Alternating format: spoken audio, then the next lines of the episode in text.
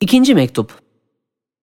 Bismihi subhane ve in min şeyin illa yusebbihu bihamdihi. O mezkur ve malum talebesinin hediyesine karşı cevaptan bir parçadır. Salisen, bana bir hediye gönderdin. Gayet ehemmiyetli bir kaidemi bozmak istersin. Ben demiyorum ki, kardeşim ve biraderzadem olan Abdülmecid ve Abdurrahman'dan kabul etmediğim gibi senden de kabul etmem. Çünkü sen onlardan daha ileri ve ruhuma daha yakın olduğundan herkesin hediyesi reddedilse seninki bir defaya mahsus olmak üzere reddedilmez. Fakat bu münasebetle o kaidemin sırrını söyleyeceğim. Şöyle ki, Eski Said minnet almazdı. Minnetin altına girmektense ölümü tercih ederdi. Çok zahmet ve meşakkat çektiği halde kaidesini bozmadı. Eski Said'in senin bu biçare kardeşine irsiyet kalan şu hasleti ise tezehhüt ve suni bir istina değil, belki dört beş ciddi esbaba istinad eder.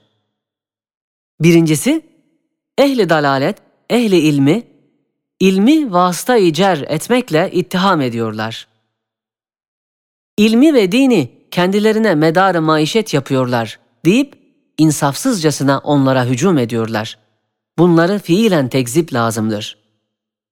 İkincisi, neşri hak için enbiyaya ittiba etmekle mükellefiz. Kur'an-ı Hakim'de hakkı neşredenler in ecriye illa alallah, in ecriye illa alallah diyerek insanlardan istina göstermişler. Sure-i Yasin'de İttebi'u men la yes'elukum ecrav ve hum muhtedun cümlesi meselemiz hakkında çok manidardır. Üçüncüsü, birinci sözde beyan edildiği gibi Allah namına vermek, Allah namına almak lazımdır. Halbuki ekseriya ya veren gafildir, kendi namına verir, zımni bir minnet eder, ya alan gafildir, mün'imi hakikiye ait şükrü, senayı, zahiri esbaba verir, hata eder. Dördüncüsü, tevekkül, kanaat ve iktisat öyle bir hazine ve bir servettir ki hiçbir şeyle değişilmez. İnsanlardan ahzı mal edip o tükenmez hazine ve defineleri kapatmak istemem. Rezzak-ı Zülcelal'e yüz binler şükrediyorum ki küçüklüğümden beri beni minnet ve zillet altına girmeye mecbur etmemiş. Onun keremine istinaden bakiyi ömrümü de o kaideyle geçirmesini rahmetinden niyaz ediyorum.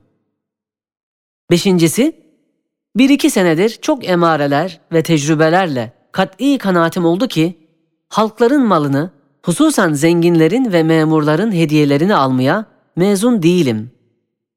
Bazıları bana dokunuyor, belki dokunduruluyor, yedirilmiyor. Bazen bana zararlı bir surete çevriliyor. Demek gayrın malını almamaya manen bir emirdir ve almaktan bir nehidir. Hem bende bir tevahhuş var, herkesi her vakit kabul edemiyorum. Halkın hediyesini kabul etmek, onların hatırını sayıp istemediğim vakitte onları kabul etmek lazım geliyor, o da hoşuma gitmiyor. Hem tasannu ve temelluktan beni kurtaran bir parça kuru ekmek yemek ve yüz yamalı bir libas giymek bana daha hoş geliyor. Gayrın en âlâ baklavasını yemek en murassa libasını giymek ve onların hatırını saymaya mecbur olmak bana nahoş geliyor. Altıncısı ve istina sebebinin en mühimi mezhebimizce en muteber olan İbni Hacer diyor ki, Salahat niyetiyle sana verilen bir şeyi salih olmazsan kabul etmek haramdır. İşte şu zamanın insanları hırs ve tamah yüzünden küçük bir hediyesini pek pahalı satıyorlar. Benim gibi günahkar bir biçareyi salih veya veli tasavvur ederek sonra bir ekmek veriyorlar. Eğer haşa ben kendimi salih bilsem o alameti gururdur. Salatin ademine delildir. Eğer kendimi salih bilmezsem o malı kabul etmek caiz değildir. Hem ahirete müteveccih amale mukabil sadaka ve hediyeyi almak ahiretin baki meyvelerini dünyada fani bir surette yemek demektir. El-Baki huvel-Baki Said Nursi